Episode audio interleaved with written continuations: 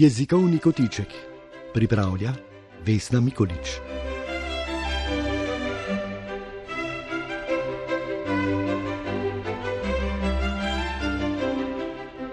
Jezikovne dvojnice in čistost jezika. Skrbni uporabniki jezika se veliko krat sprašujemo, kako je prav, kako je prav kaj reči ali zapisati. In pri odgovorih na svoje vprašanja nas pojasnilo lektorjev ali jezikoslovcev, da imamo več možnosti, da je vse prav, večkrat zmede. Raje bi videli, da bi dobili jasen odgovor o eni in edini pravilni jezikovni izbiri. A jezik ne deluje vedno tako. Prvič so v različnih okoliščinah pravilni različni izrazi. Nekje narečne, nekje manj, drugje bolj standardne ali knjižne oblike. Drugič pa tudi znotraj knjižnega jezika pogosto srečujemo jezikovne dvojnice, ki se lahko uporabijo v povsem enakih kontekstih in to na vseh jezikovnih ravninah. Na ravni besedišča so to pogosto prevzete in neprevzete sopomenke, kot naprimer material in gradivo ali bolj knjižna, morda že arhajična ali bolj običajna poimenovanja, kot naprimer mati in mama. Na ravni skladnje imamo možnost postaviti vejco v primeru med tem vejca ko, če pišemo med tem narazen.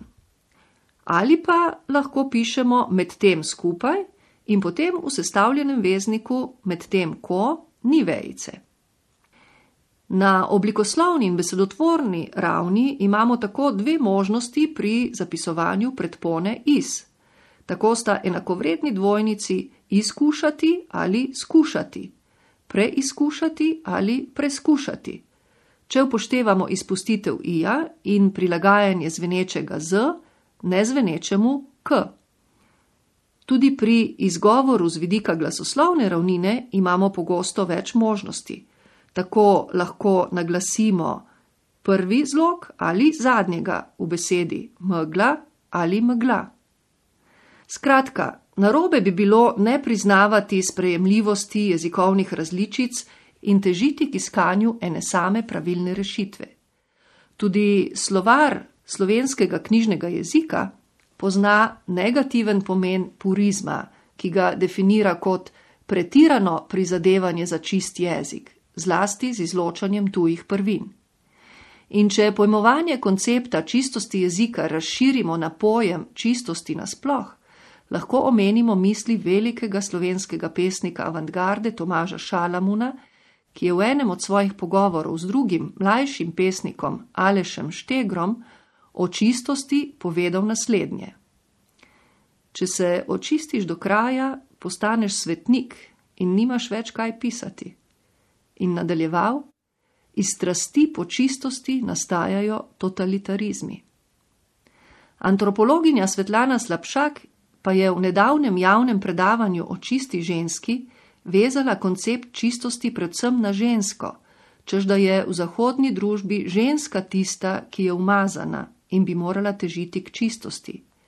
Ta koncept pa naj bi se oblikoval preko katoliške cerkve in je povezan s patriarhalno družbo žensko emancipacijo, svobodnejšo družbo, bi moralo postajati jasno, da je raznolikost in nečistost tista, ki bogati, in to tako v naravi kot v družbi, tako tudi v jeziku. Sveda pa nam podpiranje raznolikosti v jeziku ne sme biti izgovor za malomarnost, površnost, za lenobo, ko se nam ne da pobrskati po takšnih in drugačnih jezikovnih priročnikih, sedaj tudi za slovenščino vse bolj dostopnih tudi na spletu. Kajti jezikovna norma vendarle obstaja in preprečuje, da bi se raznolikost v jeziku razrasla v nepregledno goščavo, v kateri se ne bi več znašli in se ne bi razumeli. Tako bi predvsem smiselnost jezikovnih izbir z namenom medsebojnega sporazumevanja moralo biti vodilo tako jezikoslovcev pri zapisovanju norme, kot pri uporabnikih jezika, ki jezik in s tem tudi normo svojo rabo pravzaprav oblikujemo. Tako je tudi v zgornjem primeru dvojnic, material in gradivo, V primerih, ko bi bilo dvoumno ali mislimo gradbeni material ali pa naprimer material za raziskavo, bolje uporabiti gradivo, če mislimo naslednji pomen. Prav tako v primeru sestavljenega veznika med tem, ko nikakor ni pravilna varijanta z med tem vejica ko, če je med tem pisano skupaj. Tudi različica preizpraševati ni pravilna, ampak samo prej omenjeni preizpraševati ali prespraševati. Prav tako v primeru megla lahko sicer naglasimo prvi ali zadnji zlog, ni pa knjižni izgovor megla, zejem na mesto polglasnika. Vsi ti primeri imajo svojo smiselno razlago in ko to enkrat poznamo, nam je lažje v vseh podobnih primerih. Zato se je smiselno podučiti, raziskovati v jeziku o jeziku. Tako si za konec pogledajmo še nekaj dvojnic, ki jih lahko zasledimo v slovenskih medijih v Italiji, za katere v standardnem jeziku, predvsem zaradi težjega sporazumevanja, ne bi smelo biti mesta. Če se beseda efekti kot prevod italijanske besede effetto uporablja veliko bolj pogosto kot beseda učinki, brez večje škode, ker je pomen obeh besed res soroden, pa se pobuda kot prevod italijanske besede inicijativa uporablja v številnih primerjih, a je zaradi teh številnih pomenov včasih slabše razumljiva, sploh govorcu iz osrednjega slovenskega prostora. Po slovarju slovenskega knjižnega jezika je namreč pobuda zgolj tisto, kar povzroča kako dogajanje, delovanje. V slovenskih medijih v Italiji pa se pobuda uporablja za same aktivnosti naprimer spremne pobude na Barkolani, bi bilo bolje imenovati spremljajoče dejavnosti ali spremljajoči dogodki.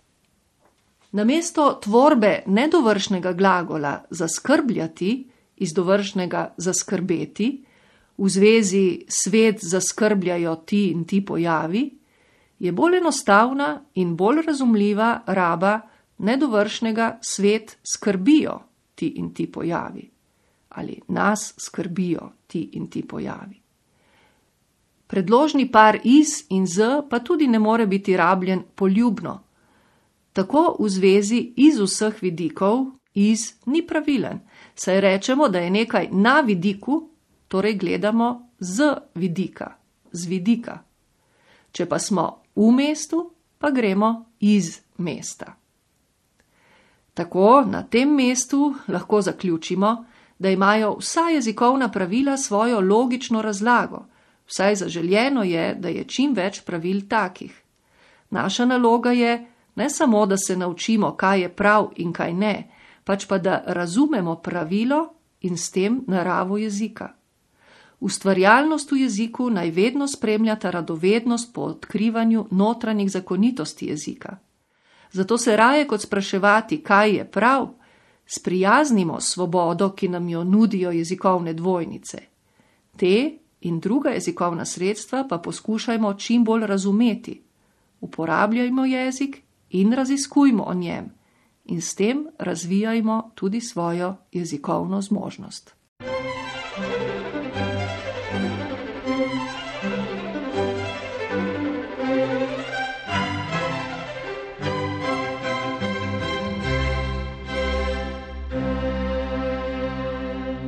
Na sporedu je bil jezikovni kotiček, ki ga pripravlja dr.